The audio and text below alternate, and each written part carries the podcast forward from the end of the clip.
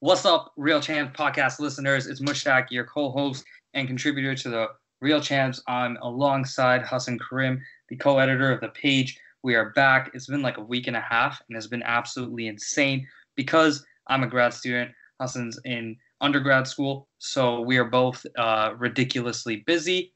Unfortunately, hence why we haven't done a podcast. A lot of people said things like, oh, are you guys not podcasting because Real Madrid are doing poorly again? No, that just happens to be a coincidence. But believe me, we have lots of criticism for Real Madrid. Uh, but just before I shut up talking, I'll let Hasan introduce himself, and then we'll jump into these last two matches before we take a look at the match against Barcelona tomorrow. Oh, these are going to be some painful recaps. I can already tell. uh, so forgotten uh, that first match. So the last time we did one was after the first leg against Ajax in the Champions League, which Real Madrid won superbly 2 1. And then Real Madrid went to go face lowly Girona and lost 2 1, as well as having a man sent off. And then this past weekend, excuse me, against uh, Levante away again, uh, Real Madrid won 2 1, but it was squeaked past. Yeah, eh, I I don't know. We'll we'll do the Girona game first, but in that Levante game, two men sent off, one for each side. Uh, first of all, what was the key problem against Girona? That goddamn press, Jesus Christ, they suffocated us quite literally. Um, that and they, they, they just did. To be fair, Rail started off well. First, the first half largely was good. Uh, took the lead early, uh, ish. Um, and controlled it for large parts. And then Girona went in at the half, um, came out with adjustments and attacked the weaknesses, which was the gaps left in behind the fullbacks. I think Lozano was just openly running down uh, his flank with little to no challenge on him whatsoever.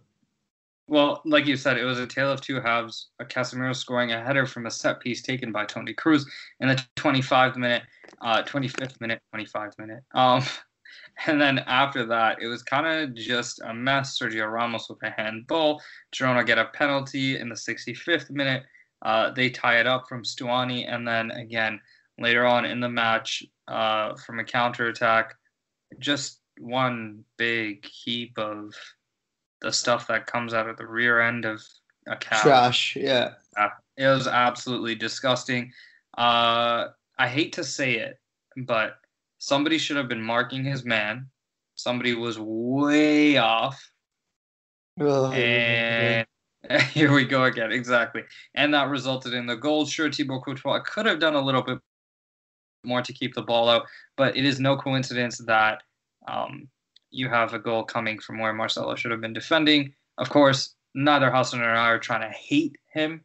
It is strictly just criticism, and it is a fact. That's what happened, and that's how the game played out.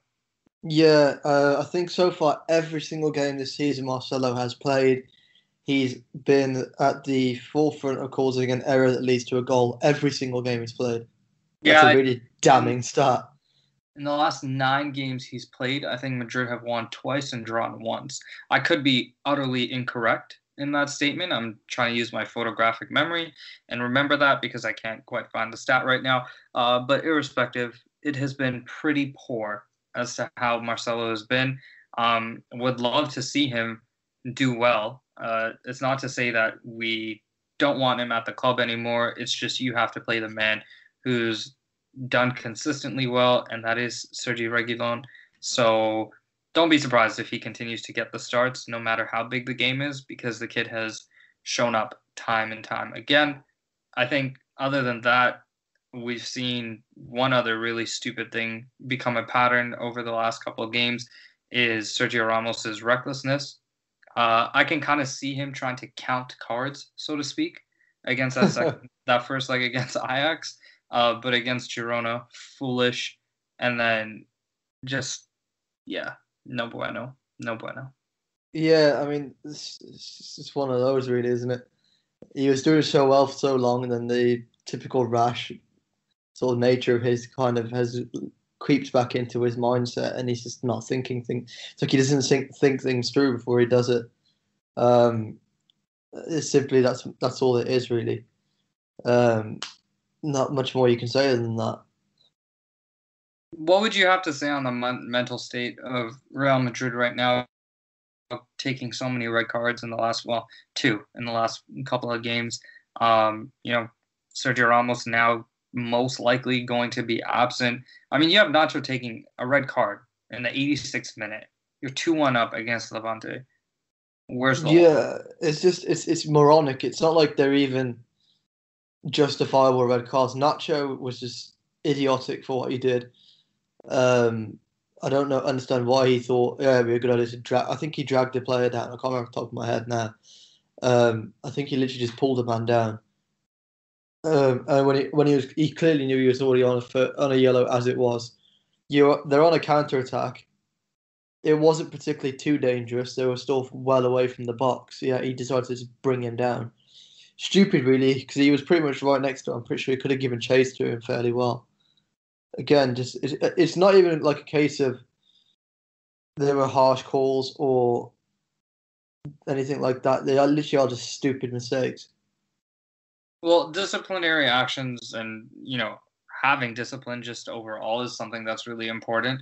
Um, Real Madrid fans, as well as some of the uh, staff and whatnot, have been openly but kind of low key critical of Barcelona and the VAR decisions that they've been given. Uh, I think the Lady Luck was on Real Madrid's side, but I think it was just a little bit too much, and it was slightly ludicrous to have those two penalties. I would say the first one is totally guaranteed. I am still not convinced on the second one, though. The second one was a complete and utter blunder on the uh, aspect of the officials.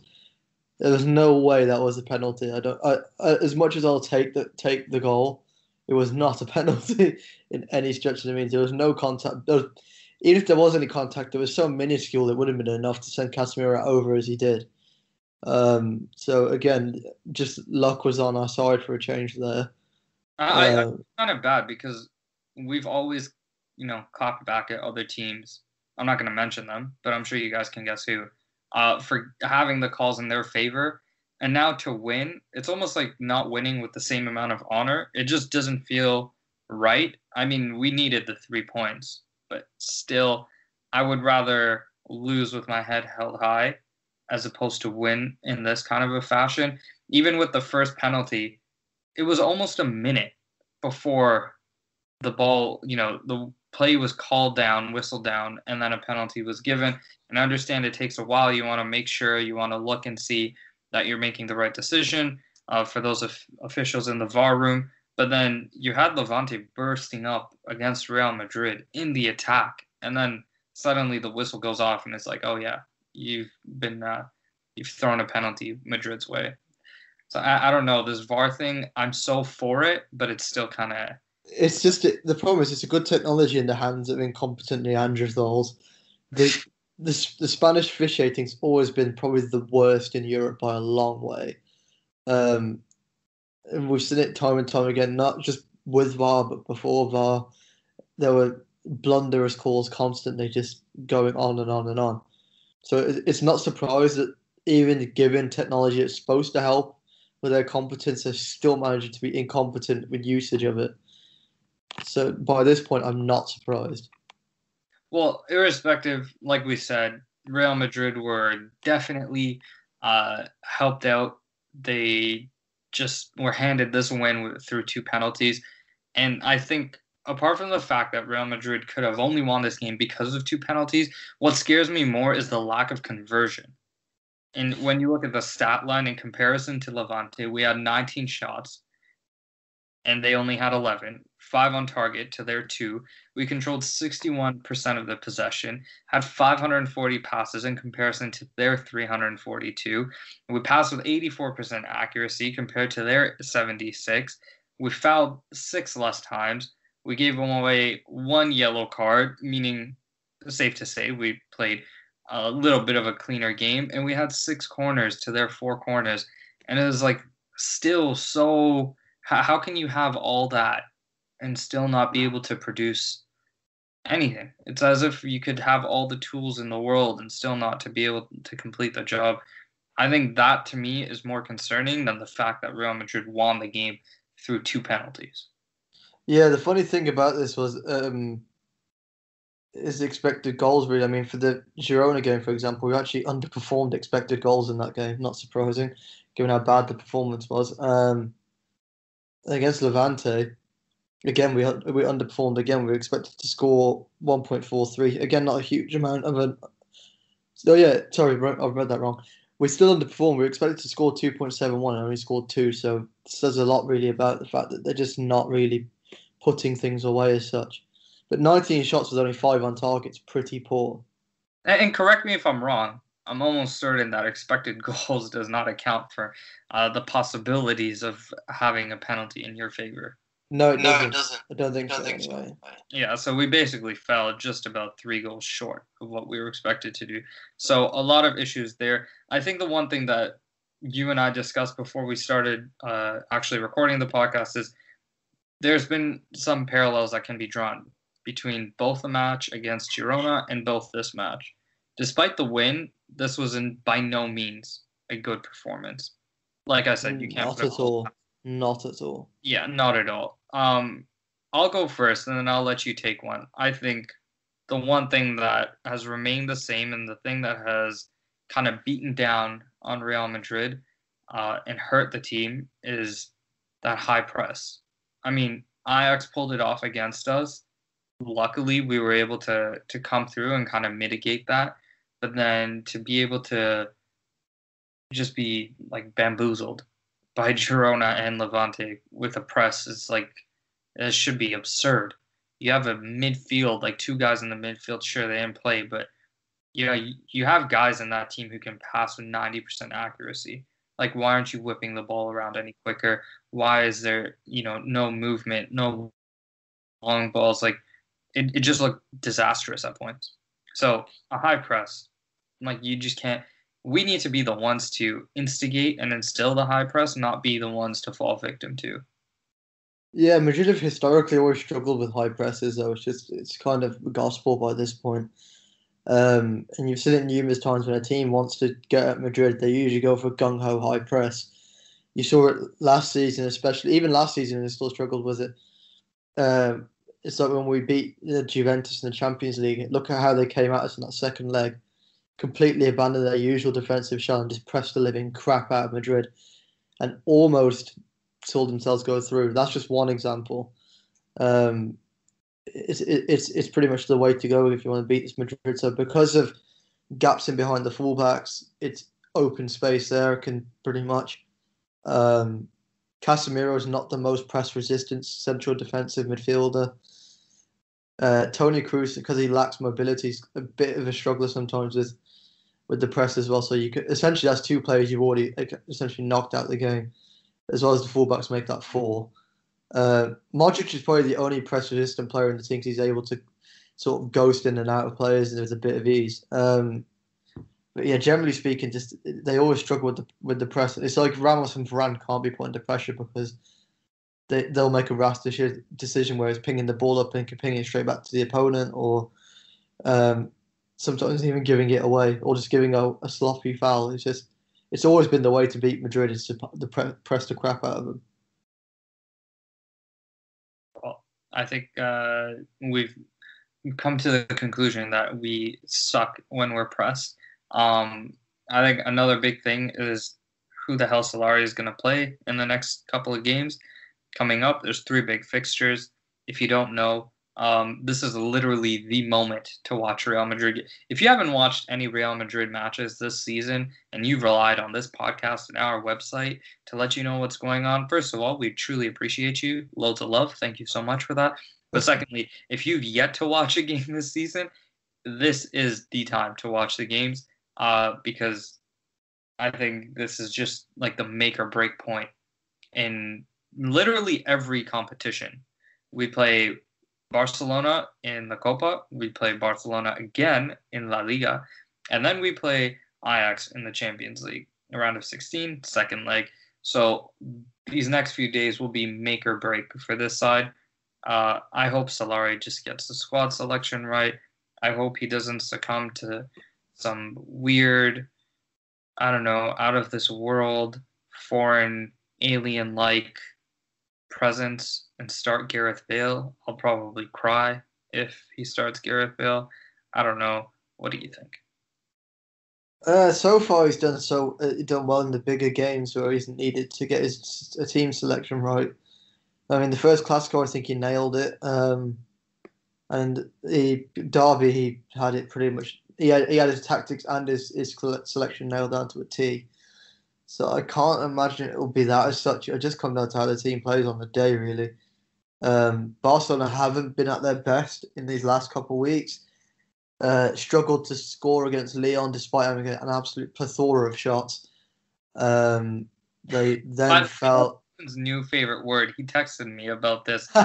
said to me something I don't know what we were talking about. He mentioned the word plethora. I mean, he says it a little differently, but yeah, as officially his new favorite word. So you guys should just all mention him on Twitter. Just say plethora, and I'm sure he'll be very happy. It's a way to my heart. Um, or if you've got any other fancy words, get them at me. I like them. Um, Someone yeah, just so, pass on a thesaurus, please. Let it be a early Christmas gift. But literally, so they they uh, they fell to Valencia two two, I think, at home. Um, then f- they also fell to Athletic Club not too recently as well. I forgot about that one. Uh, and then against Sevilla recently, they had obviously they won four two, but they were very very sloppy. Uh, and if it wasn't for a certain Argentine, they probably would have lost that game quite handed. Yeah, it, it was looking very likely. I was quite excited while I was watching. I was like, oh my God, yes, they're going to lose. And then I went to go do something. I came back and it was 4 2. And I was like, well, this kind of sucks. But anyway, apart, we'll do the squad selection. We'll, we'll pick our, you know, fantasy 11, so to speak, or our optimal 11. Uh, what are three keys to this? You, you go first. We'll come up with three. So there's three keys to beating Barcelona. Well, definitely, uh, I'd say targeting the flank that Vinicius play, plays on the left side. So he's going to be key because they always leave a bit of space behind. Um, so players like Vázquez and Vinicius are key. So exploiting that space. They've got the similar weakness to us, really. Uh, always leaving space open at the back. Uh, they will be missing Arthur in the midfield to win. The midfield battle will be huge because Arthur put in an absolute performance against us in that first uh, Copa del Rey leg. Um, and defensive solidity because obviously they've got Messi this time around. So I think sticking a man on him, and I think basically I think don't play Marcelo is the key point to make there. I think Sergio Reguilon will have a much stronger uh, outlet on that flank than what Marcelo will in current form. I don't really think he's just going to pick it up for this one game. I think it's better just to be safe and pick the youngster, which is probably going to be crazy to some people, but yeah, bite me.